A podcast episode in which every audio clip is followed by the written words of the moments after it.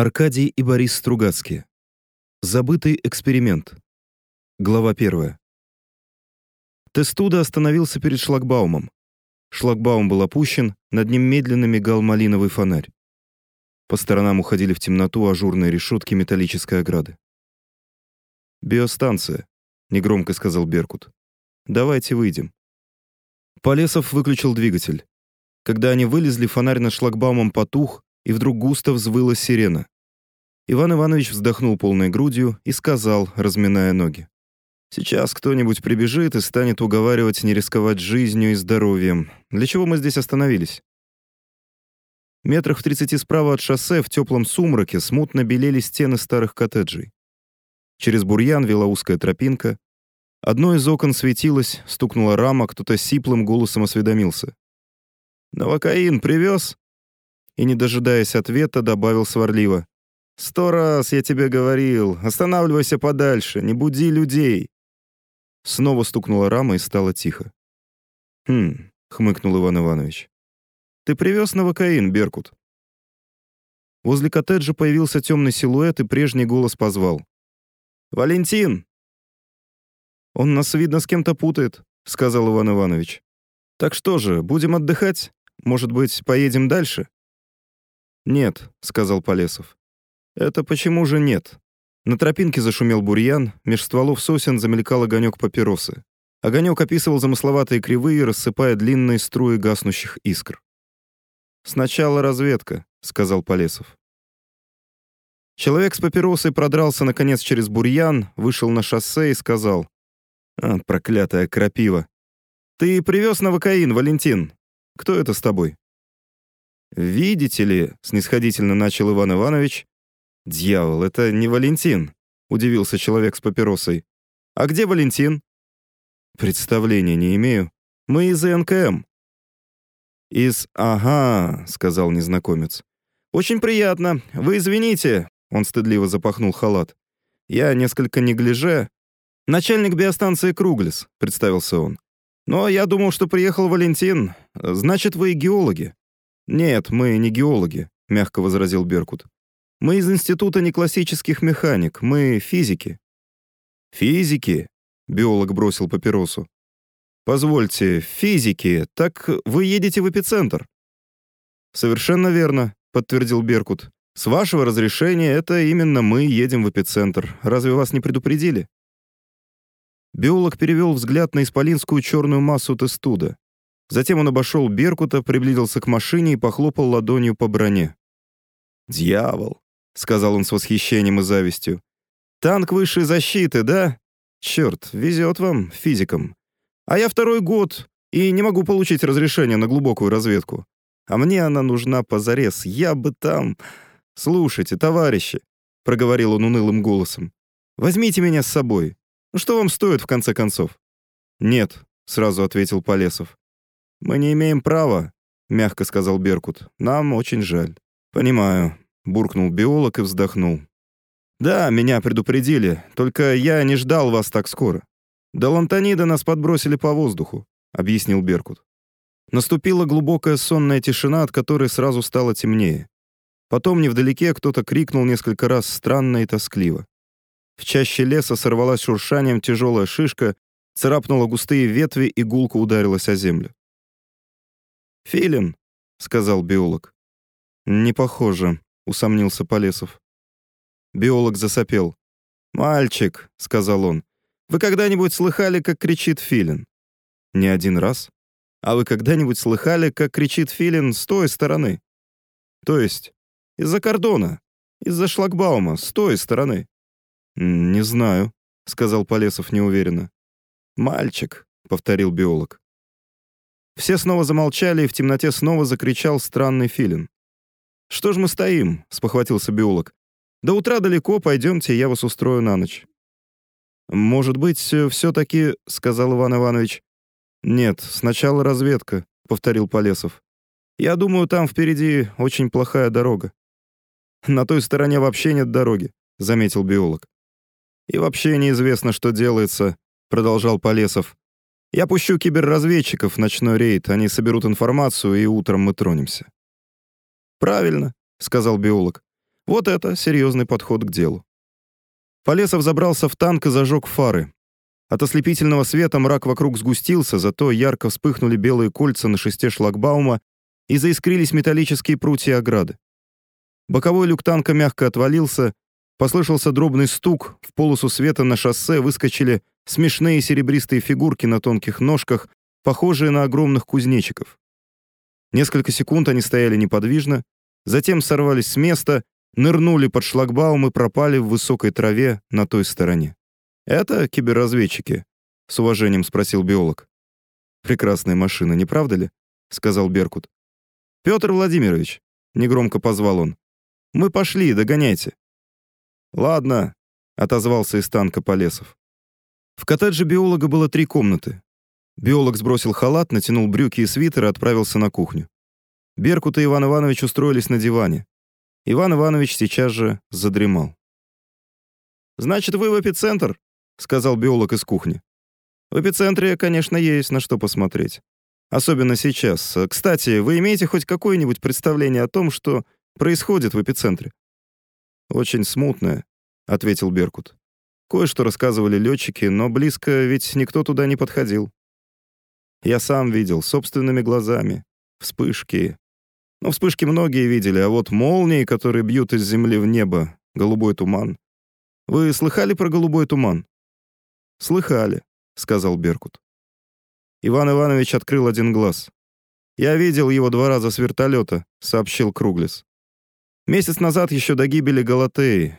Туман возникает в эпицентре или где-то в районе эпицентра, расползается таким широким кольцом и пропадает километрах в 100 от кордона. Что это может быть, товарищи физики?» «Не знаю, товарищ Круглис». «Значит, никто не знает. Но мы, биологи, тем более. Очевидно, что происходит нечто совершенно необычное. 48 лет после взрыва. Уже уровень радиации снизился в 10 раз. Уже адгезивы, которыми связали активную пыль, распались начисто. И вдруг, пожалуйста...» Иван Иванович открыл 2 глаз. «Начинаются какие-то вспышки, пожары, черт, дьявол». Биолог помолчал, погремел посудой. Стало слышно, как уютно свистит закипающий чайник. «Пожаров, правда, больше не бывает. Должно быть, все выгорело, что могло сгореть. Но вспышки... Первая случилась 4 месяца назад, в начале мая, 2 в июне. А теперь они повторяются чуть ли не раз в неделю. Яркие бело-голубые вспышки и мощности, по-видимому, необычайной. Судите сами». Биолог появился в дверях с подносом. «Судите сами», — повторил он, ловко расставляя посуду. «От кордона до эпицентра больше 200 километров, а полыхает на полнеба. Прошу к столу, и сразу за вспышкой идет голубой туман». «Да, мы слыхали об этом», — сказал Беркут. Биолог снова отправился на кухню, но остановился в дверях. «Вам известно, что последняя вспышка была вчера ночью?» — спросил он. «Да, спасибо», — сказал Беркут. «Должен же кто-нибудь начать», — проворчал Иван Иванович. «Слушайте, где Полесов?» Биолог пожал плечами, скрылся в кухне и вернулся с шумящим чайником. «Давайте пить чай», — сказал он. «Подставляйте стаканы». Иван Иванович допивал 2 стакан, когда дверь распахнулась и вошел Полесов. Он был очень бледен и держался за правую щеку. «Что с вами, Петр Владимирович?» — спросил Беркут. «Кто-то ужалил меня», — сказал Полесов. «Вероятно, комар?» «Вероятно». Полесов злобно оскалился. «Только у него пулемет вместо жала, у этого комара». «Комар с той стороны», — сказал биолог. «Очень просто. Садитесь, пейте чай». «А кто это орет в кюветах? Я думал, там кто-нибудь тонет». «Лягушки», — сказал биолог. «Тоже с той стороны». Иван Иванович со стуком поставил стакан на блюдце, вытер багровое лицо и спросил. «Мутации?» «Мутации», — подтвердил биолог. «Здесь настоящий заповедник мутаций. Во время взрыва и после, когда уровень радиации был высок, животные в зоне пострадали ужасно. Понимаете? Сразу после взрыва зону огородили, и они не успели разбежаться. Первое поколение сейчас уже вымерло, все последующие изуродованы. Мы здесь 8-й год наблюдаем за ними, иногда ловим, иногда ставим автокинокамеры. К сожалению, нам запрещают уходить на ту сторону глубже, чем на 5 километров. Один наш сотрудник все же рискнул, принес фотографии, образцы и прихворнул немного. Нам здорово влетело тогда». Биолог закурил. «Вы сами увидите, что там творится. Возникли совершенно новые формы, странные и удивительные. Мы все-таки набрали большой материал. Многие виды просто вымерли. Например, медведи вымерли начисто. Другие приспосабливаются, хотя и не знаю, можно ли употреблять этот термин. Вернее сказать, дали мутации, жизнеспособные в условиях повышенной активности. Но, знаете ли... А как они реагируют на все это? — спросил Иван Иванович. На вспышки и так далее. Скверно реагируют, — сумрачно ответил биолог. Очень скверно. Боюсь, нашему заповеднику приходит конец. Раньше они очень редко подходили к ограде. Крупных животных мы почти и не видели. А вот прошлым месяцем сотни дьявольских уродов вдруг средь бела дня устремились прямо на шлагбаум. Зрелище не для слабонервных. Мы выловили несколько штук, остальных отпугнули ракетами. Не знаю уж, от чего они спасались, от вспышек, от голубого тумана или еще от чего-нибудь. Вероятно, от голубого тумана. Думаю, в конце концов, они все вымрут. И комаров здесь за последние месяцы стало больше, и птиц, и лягушек. Вот тот филин, например. Он ткнул окурок в пепельницу и закончил неожиданно. «Так что будьте осторожны там». «Ничего», — сказал Полесов. «Все-таки у нас танк высшей защиты». Биолог внимательно поглядел на его распухшую щеку и сказал: «Знаете что, давайте я вам укольчик небольшой сделаю. Чем черт не шутит». Полесов поколебался секунду, взглянул на Беркута и встал. «Пожалуй», — пробормотал он. Глава 2. Утром Беркут проснулся от того, что совсем близко кто-то заревел страшным ревом. Беркут отбросил простыни и подбежал к окну. У соседнего коттеджа стоял начальник биостанции Круглис и незнакомый человек в белом халате. Круглис курил и морщился, а человек в халате говорил, размахивая руками. Утро было солнечное. Между стволами сосен в розовой дымке темнела угловатая туша Тестуда. Возле Тестуда возился Полесов. «Вероятно, разведчики уже вернулись», — подумал Беркут. Он аккуратно убрал постель в стенную нишу, принял душ и со вкусом позавтракал, выпил 2 стакана крепкого чая и съел 2 ломтя ветчины. Ветчина была отличная, обезжиренная, розовая, как утренний туман, и такая же нежная. На крыльце Беркут столкнулся с Иваном Ивановичем. «Доброе утро», — приветствовал его Иван Иванович. «А я иду тебя будить. Разведчики вернулись». «Что-нибудь интересное?» Иван Иванович раскрыл было рот, но позади коттеджа кто-то опять заревел глухо и протяжно. Беркут вздрогнул. «Это дикий кабан», — сказал Иван Иванович. «Его поймали на той стороне». «По-моему, это больше похоже на рев медведя». «Что ты?» — возразил Иван Иванович. «Медведи вымерли, как известно». «Ладно», — сказал Беркут. «Пусть их. Что принесли разведчики?» «Опять неожиданность. В общем, пойдем к Полесову».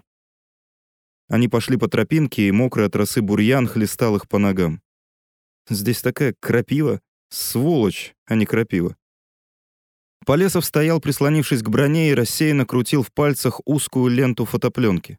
Правая щека у него была заметно полнее левой. «Доброе утро, Петр Владимирович», — сказал Беркут. «Доброе утро, товарищ Беркут», — ответил Полесов и осторожно потрогал щеку. «Болит?» Полесов вздохнул и сказал: «Киберы вернулись. Я посмотрел информацию, она мне не нравится». «Нет дороги?» «Не знаю». Полесов опять потрогал щеку. «Здесь что-то очень странное. Вот». Он протянул Беркуту пленку. Пленка была совершенно черная. «Засвечено?» — спросил Беркут. «Засвечено. С начала до конца. Словно ее со вчерашнего вечера держали в реакторе. Не понимаю, как это могло случиться. Максимальный уровень радиации, который зафиксировали разведчики, 1,5 рентген в час. Сущие пустяки. Но самое главное, киберы почему-то не дошли до эпицентра». «Не дошли?» «Они вернулись, не выполнив задание. Прошли всего 120 километров и вернулись, словно получили команду назад. Или испугались. Откровенно говоря, мне это не нравится». Некоторое время все молчали и глядели на шлагбаум. Дорога там еще была, но бетон потрескался и густо пророс гигантским лопухом. Недалеко от шлагбаума из лопухов торчал большой красный цветок. Над ним крутилась белокрылая бабочка. Дальше над дорогой нависала, зацепившись верхушкой за ветви соседних деревьев, сухая осина с голыми растопыренными сучьями. «Значит, информации у нас практически нет», — проговорил Беркут задумчиво. Полесов смотал пленку и сунул ее в карман комбинезона. «Можно послать разведчиков еще раз», — сказал он. «Мы и так потеряли много времени», — нетерпеливо сказал Иван Иванович и поглядел на Беркута. «Давайте двигаться, на месте разберемся». «Может, выслать разведчиков по пути?» Полесов тоже поглядел на Беркута. «Ладно», — согласился Беркут. «Будем двигаться. Петр Владимирович, сходите, пожалуйста, к биологам и передайте, что мы уходим, и поблагодарите от всех нас». «Слушаюсь, товарищ Беркут». Полесов отправился к коттеджам и через минуту вернулся с Круглисом. «Мы уходим», — сообщил Беркут. «Большое спасибо за приют». «Пожалуйста», — медленно сказал биолог. «Счастливого пути». «Спасибо, здесь у вас было замечательно, просто как на курорте». Дикий кабан снова заревел по-медвежьему из-за деревьев. «Вы извините», — сказал Беркут, — «но мы, право же, не можем взять вас с собой. Не можем, не имеем разрешения». «Понимаю», — биолог усмехнулся. «Жаль, конечно. Ничего, придет когда-нибудь и наш черед. Наверное, после нас пошлют вас. Да, вполне возможно. Счастливого пути, желаю удачи». «Спасибо», — повторил Беркут и пожал биологу руку.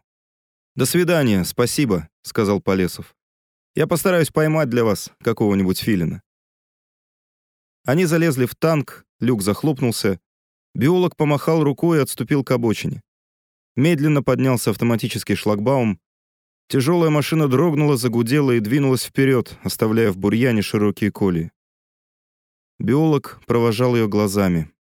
Вот она прошла под завалившейся осиной и задела ее.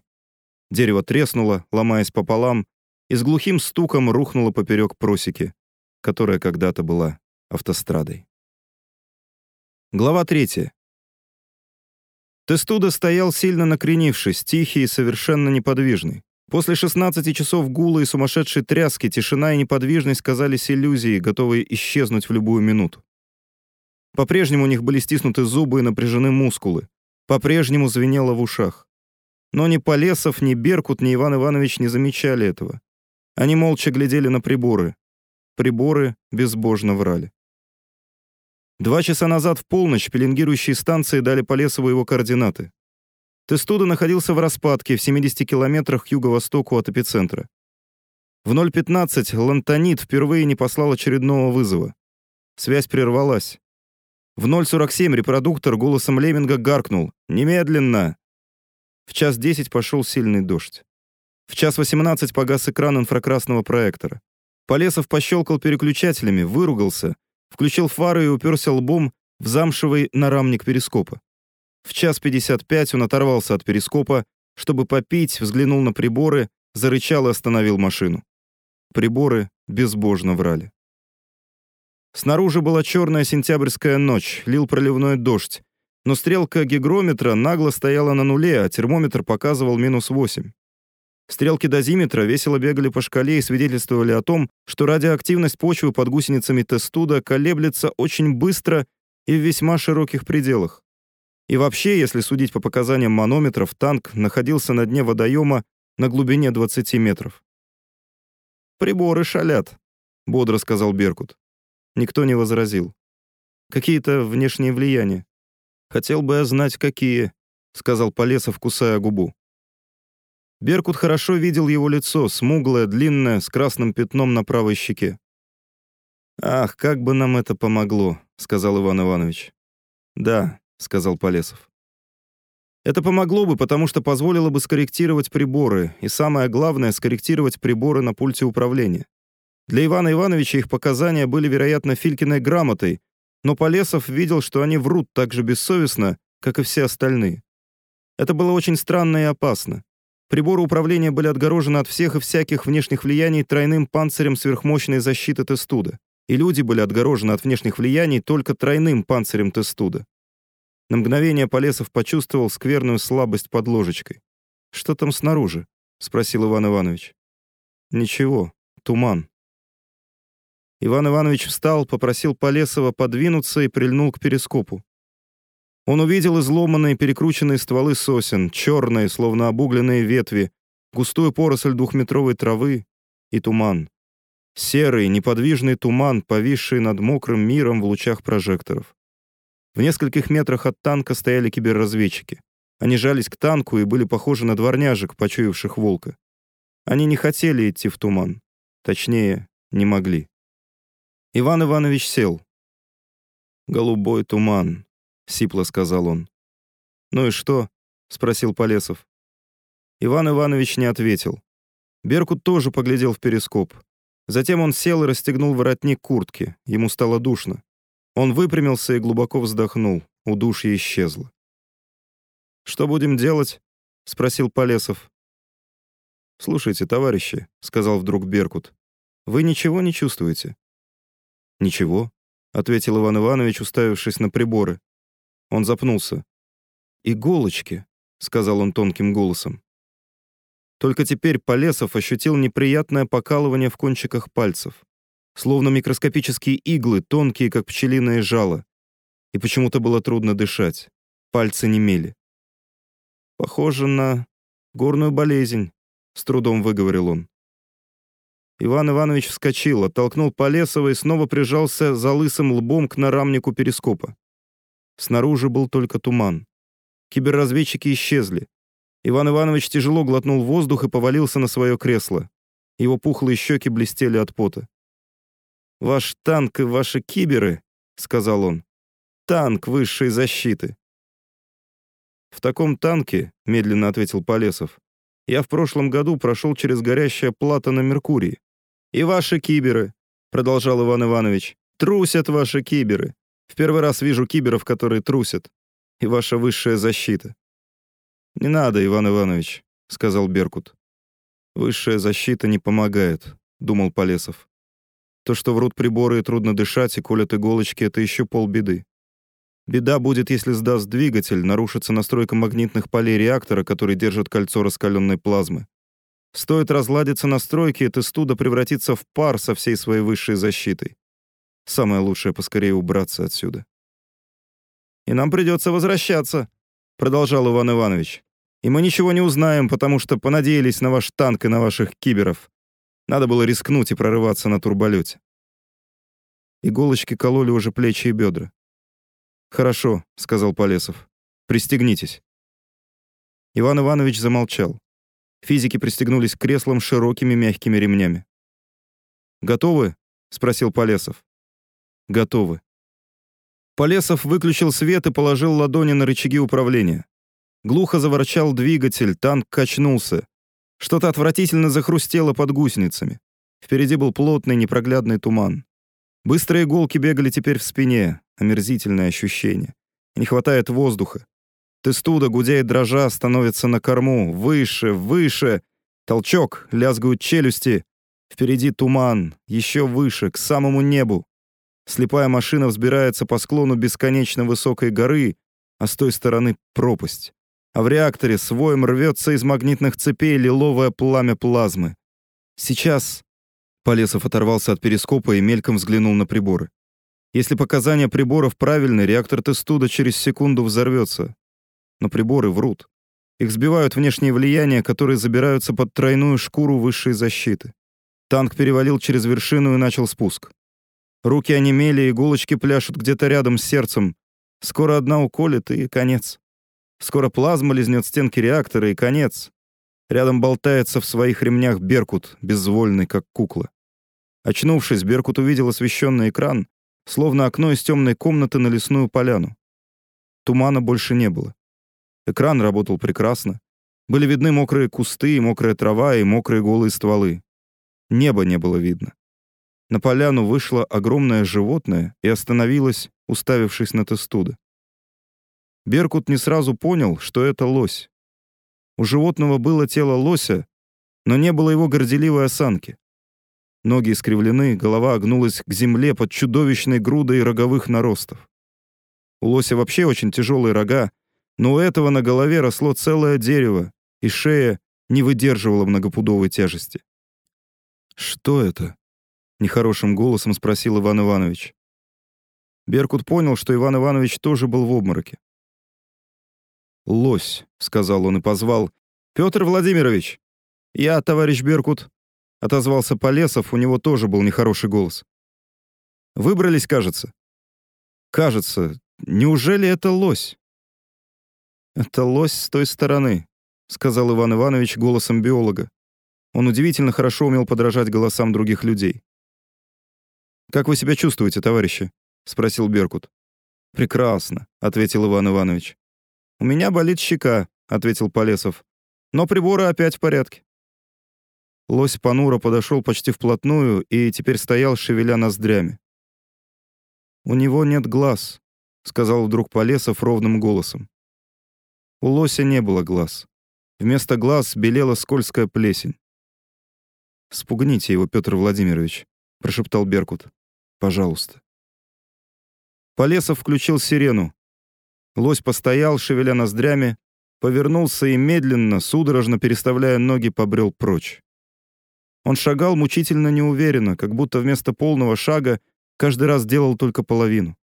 Голова его была придавлена к земле, впалые бока влажно блестели. «Как бог черепаху», — пробормотал Иван Иванович. Они смотрели на лося, как он бредет, путаясь в высокой мокрой траве. Потом лось скрылся за деревьями. Беркут сказал: «Петр Владимирович, вы просто молодец». «Что такое?» — спросил Полесов. «Вы нас вытащили из такого мешка». «Чепуха», — сказал Полесов спокойно. «Нет, в самом деле, я просто не представляю, как вам это удалось. Я, например, лежал без памяти, как девчонка». Полесов промолчал. Он включил двигатель и выпустил разведчиков. Киберы выскочили, осмотрелись и поспешили вперед. Теперь они ничего не боялись. Тестуда с гулом покатился вслед за ними. Глава 4.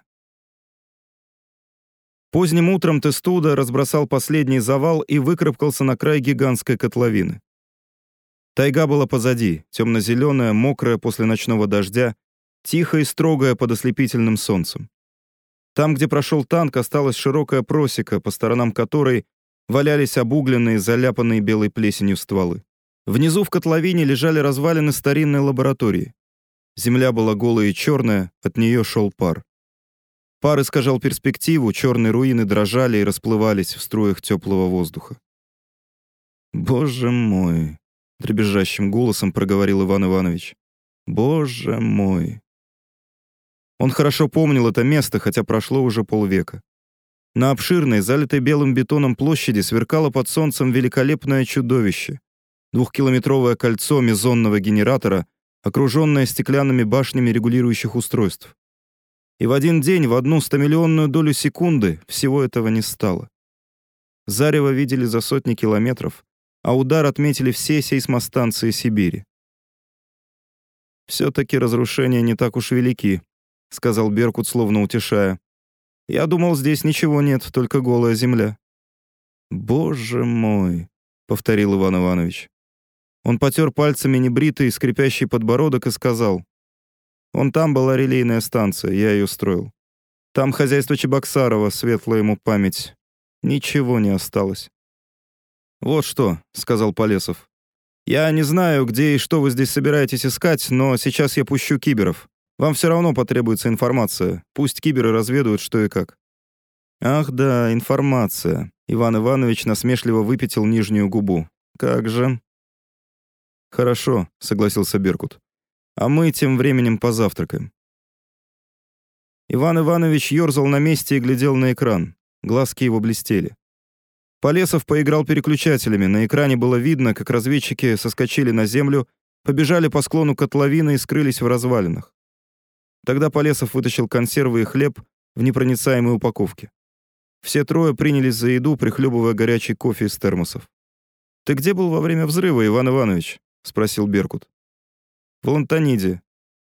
«Тебе повезло». «Ну, ни одному мне, к счастью», — сказал Иван Иванович. «Людей здесь почти не было, ведь лаборатория была телемеханическая. Зато теперь все ядерные лаборатории перенесли на Луну и на спутники. Глянь-ка, водитель наш». Беркут обернулся, Полесов спал, положив голову на пульт управления и зажав между коленями термос с кофе. «Вымотался наш водитель», — сказал Иван Иванович. Полесов проснулся, убрал тарелки, откинулся на спинку кресла и снова заснул. Через несколько минут Иван Иванович радостно заорал: «Разведчики возвращаются!» Среди развалин показались блестящие живые точки. Полесов протер глаза, с хрустом потянулся. Затем он нагнулся над пультом и стал читать запись.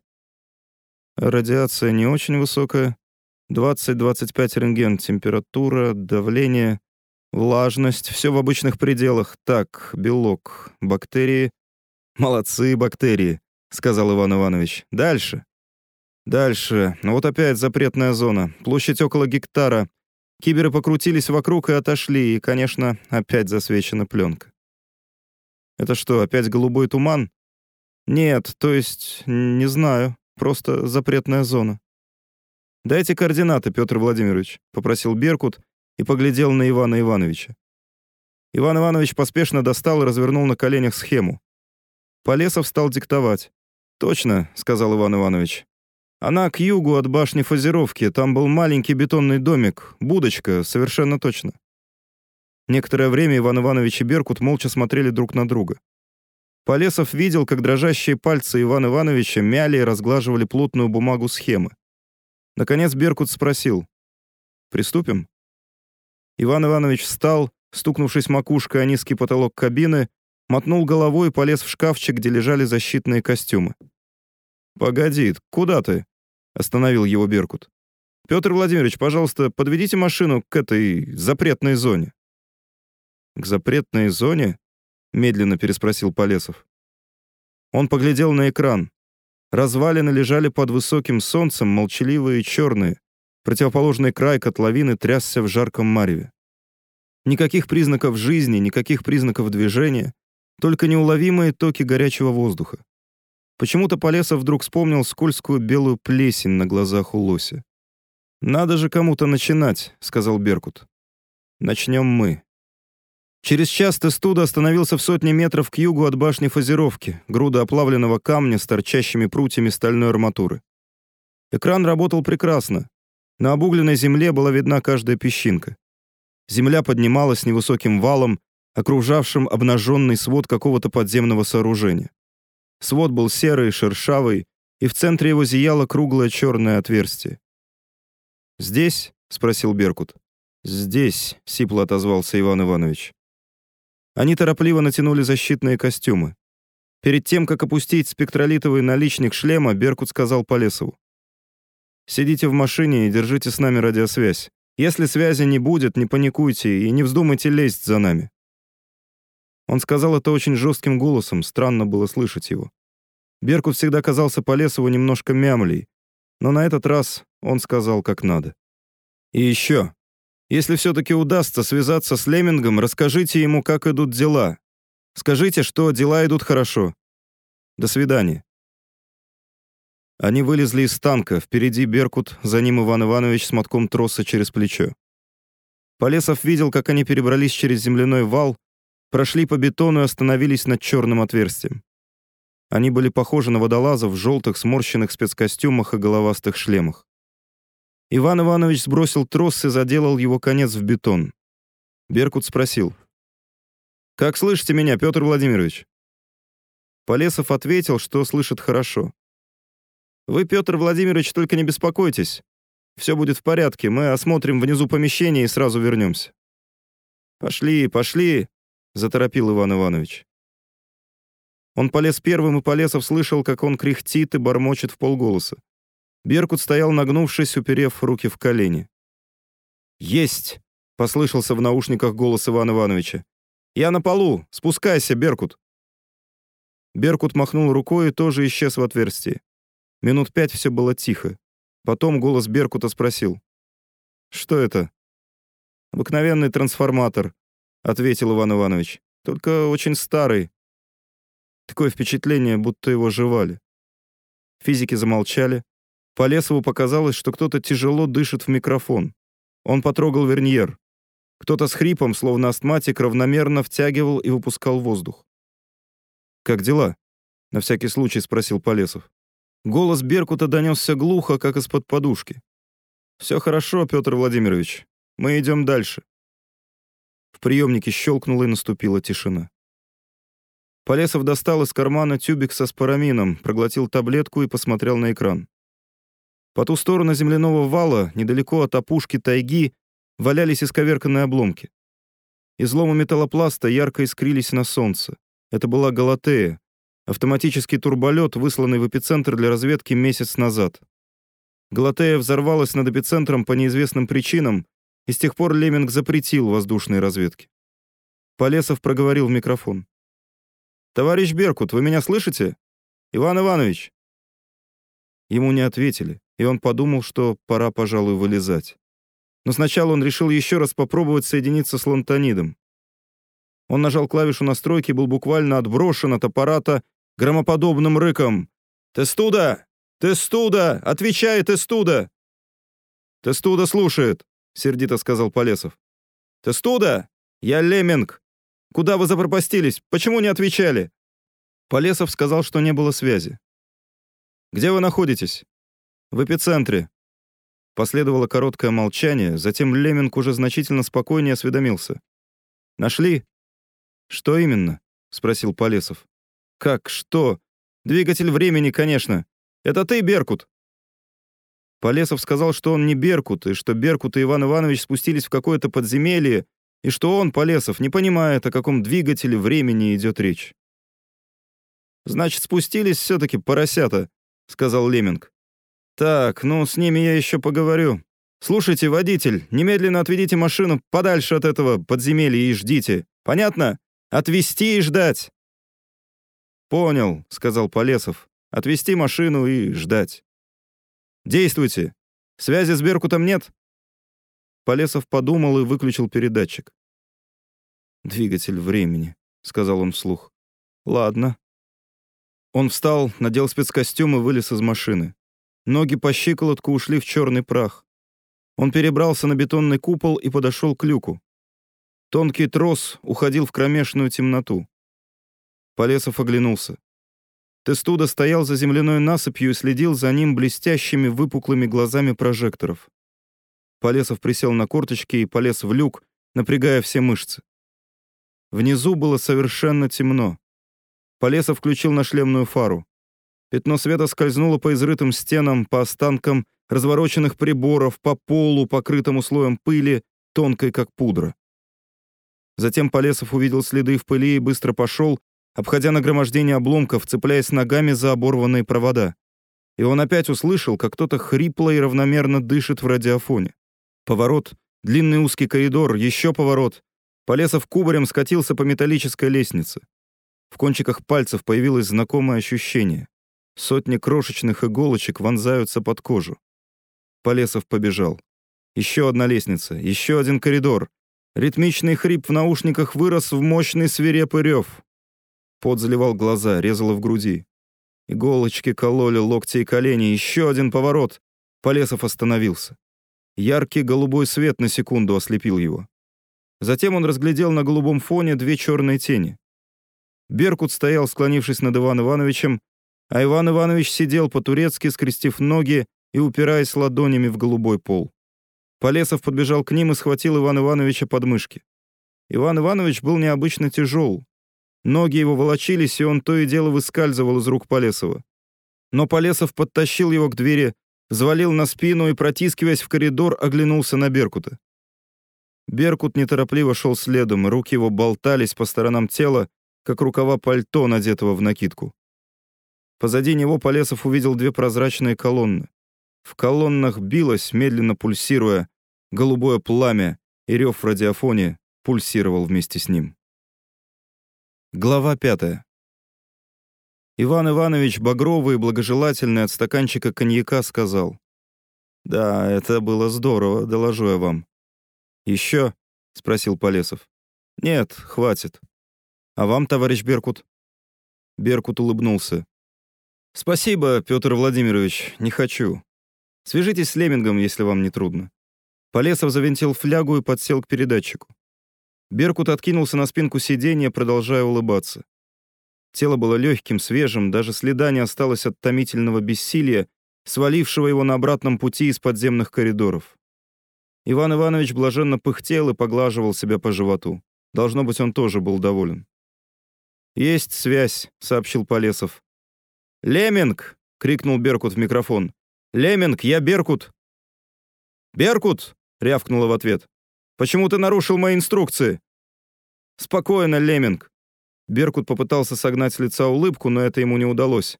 «Мы целые и невредимы. Леминг, мы не ошибались! Слышишь, Леминг? Двигатель времени уцелел и работает вовсю! Двигатель времени работает! Слышишь?» После паузы Леминг сказал: «Слышу». «Срочно доставь сюда энергоснимающее устройство», — продолжал Беркут. «Совершенно срочно! Миллионы киловатт уходят в воздух и заражают воздух! Слышишь? Леминг?» «Слышу. Немедленно убирайтесь оттуда». «Спокойно, Леминг. Убираться отсюда не надо. Пришли людей, больше людей. Пришли Кузьмина, Еселеву, Акопяна. Обязательно пришли Акопяна. И поторопись, Леминг, надо упредить следующий взрыв. Только через голубой туман на вездеходах не пройти. Попроси у межпланетников еще несколько танков высшей защиты. Они тоже не очень спасают, но все-таки». «Представь себе, я уже подумал об этом», — сказал Леминг чрезвычайно язвительно. Иван Иванович сделал большие глаза и поднял указательный палец. «Танки с оборудованием находятся в пути и будут у вас завтра утром. А люди будут у вас через четверть часа. Я выслал 3 турболета». «Не стоило бы». Беркут покосился на экран, где у опушки тайги блестели под солнцем обломки Галатеи. «Здесь уже есть 1 турболет». «Чепуха. Они пройдут над бывшей автострадой на бреющем полете. Ничего им не сделается». Леминг покашлял, затем нарочито небрежным голосом осведомился, есть ли у Беркута какие-нибудь соображения относительно этого, как его, голубого тумана. Иван Иванович затрясся в беззвучном хохоте, широко разевая темно-розовую пасть с крепкими желтоватыми зубами. Беркут ответил: «Есть соображения. Несомненно, это твоя возлюбленная неквантовая протоматерия, вероятно, продукт ее взаимодействия с воздухом или водяными парами». «Я так и думал», — сказал Леминг. «Ладно, ждите, не рискуйте. До свидания». Беркут отодвинулся от микрофона и тоже засмеялся. Только Полесов не смеялся. Он был бледен и осунулся от утомления. Он принял еще 1 таблетку спорамина, поэтому спать ему не хотелось, но он чувствовал себя неважно. К тому же он впервые в жизни не понимал, что происходит вокруг него, и это его злило и мучило. Его злил самодовольный Иван Иванович и даже мягкий Беркут, хотя он осознавал, что это совсем никуда не годится. В конце концов он поборол гордость и резко спросил: «Что такое двигатель времени?» Физики поглядели на него, затем друг на друга. Беркут покраснел и, запинаясь, сказал: «Мы совсем забыли. Простите, Петр Владимирович. Сначала мы не были уверены, а потом это удача, это было так неожиданно. Ах, как нехорошо получилось». «Двигатель времени», — сказал Иван Иванович с усмешкой, «есть не что иное, как вечный двигатель. Перпетум, так сказать, мобили». «Не надо, Иван. Сейчас я вам все объясню, Петр Владимирович. Только вы не обижайтесь на нас, пожалуйста. Вы знакомы с Тау-механикой?» Полесов угрюмо покачал головой. Он все еще злился, хотя Беркут опять нравился ему. «Тогда это сложнее, но я все-таки постараюсь объяснить». Он очень старался объяснить. Полесов тоже очень старался понять. Речь шла о свойствах времени, о времени как о физическом процессе. По словам Беркута, это была необычайно сложная проблема. Много лет назад при исследовании проблемы источников энергии звезд была впервые выдвинута своеобразная, еще экспериментально неподтвержденная теория времени как физического процесса, связанного с энергией. В основу этой теории легли постулаты, рассматривающие время как материальный процесс, несущий определенную энергию. Потом были найдены, сначала теоретически, а затем и экспериментально, количественные характеристики условий освобождения энергии, связанные с ходом времени. Так родилась механика физического времени, иначе называемая Тау или Т-механикой. Одним из замечательных следствий Тау-механики явился вывод о принципиальной возможности использования хода времени для получения энергии. Был рассчитан ряд механических систем, позволяющих осуществить эту возможность на практике. К сожалению, производительность таких систем была ничтожна. Они дали только экспериментальное подтверждение основной теории, но не могли служить в качестве практических источников энергии. Это еще не были двигатели времени. Задача была решена лишь после возникновения ТАУ-электродинамики. и даже ТАУ-электродинамическим системам требовались десятки лет, чтобы выход энергии в них стал положительным и сколько-нибудь существенным. 70 лет назад по решению Всемирного ученого совета были заложены и пущены в порядке эксперимента 4 такие системы, 4 псевдовечных двигателя, двигатели времени. Один на Луне в кратере Булеальт, и 3 на Земле, на Амазонке, в Антарктиде и здесь, в тайге. Потом какой-то умник в ученом совете предложил отдать готовую строительную площадку в тайге под телемеханическую мезонную лабораторию. Предложение приняли, лабораторию построили, и 48 лет назад она взлетела на воздух. Деятельность лаборатории, разумеется, не имела никакого отношения к двигателю времени, но двигатель сочли разрушенным, потому что разрушения были действительно очень велики. Проникнуть на территорию, где размещалась опытная установка, оказалось невозможно, да и не было, казалось, надобности. Внимание исследователей сосредоточилось на остальных 3 системах, и эксперимент в тайге был забыт. Но двигатель уцелел. Он работал, выжимая энергию из времени, накапливал ее, и вот 4 месяца назад выбросил первую порцию. Вот, в общем, и все. Беркут нерешительно улыбнулся. «Теперь поняли?» «Спасибо», — сказал Полесов. «А вы почитайте Леминга», — предложил Беркут. «Есть прекрасная монография Леминга «ТАУ-электродинамика». Полесов кашлянул. «Прозрачные колонны в подземелье, — сказал Беркут, — это энергоотводы. Двигатель расположен этажом ниже. Энергия стекает в эти колонны, накапливается в них и время от времени выбрасывается. А в каком виде выбрасывается, в общем-то, никто не знает». «Леминг знает», — вернул Иван Иванович. Беркут посмотрел на него и сказал: «Леминг вот считает, что энергия выделяется в виде протоматерии, неквантованной основы всех частиц и полей. Потом протоматерия самопроизвольно квантуется, во-первых, на частицы и античастицы, во-вторых, на электромагнитные поля. Так вот, та часть протоматерии, которая не успела проквантоваться, может вступать во взаимодействие с ядрами и электронами окружающей среды. Так, возможно, возникает этот голубой туман. Эта протоматерия должна проникать всюду, для нее нет преград, и она действует на приборы, на киберов, как их вы называете, и на наши организмы. Я, наверное, не очень ясно объясняю». «Нет, отчего же», — сказал Полесов. Он вспомнил, как дергались стрелки приборов, контролирующих настройку магнитных полей. «Отчего же?» — повторил он. «Я кое-что понял. Спасибо. А как остальные двигатели?» «Остальные пока молчат», — сказал Беркут. «Да, нам пока хватит дела и с этим».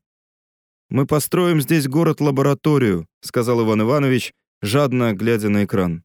«Мы заложим новые двигатели, более совершенные. Я еще доживу до того времени, когда мы забросим в пространство первые корабли, которые будут нести само время». Он вдруг повернулся к Полесову и сказал: «А тау-механику нужно знать, юноша. Основам тау-механики уже учат в школе». «Неправда, Иван Иванович», — сказал Беркут. «Правда? Мне внук рассказывал, но я не об этом. У меня есть к вам предложение, Полесов. Нам здесь понадобится водитель с крепкими нервами. Как вы на это смотрите?» Полесов покачал головой. «Нет», — сказал он, — «мне придется вернуться на Меркурий. Там тоже нужны водители с крепкими нервами». Иван Иванович насупился. «Была бы честь предложена», — проворчал он. «Вот они», — сказал Беркут. Из-за тайги одна за другой беззвучно взлетели серебристые птицы, низко прошли над черной землей и сели, сложив крылья. Открылись люки, из них стали выскакивать люди в желтых защитных костюмах и больших шлемах. «Акопян прилетел», — сказал Беркут. «Пошли, товарищи».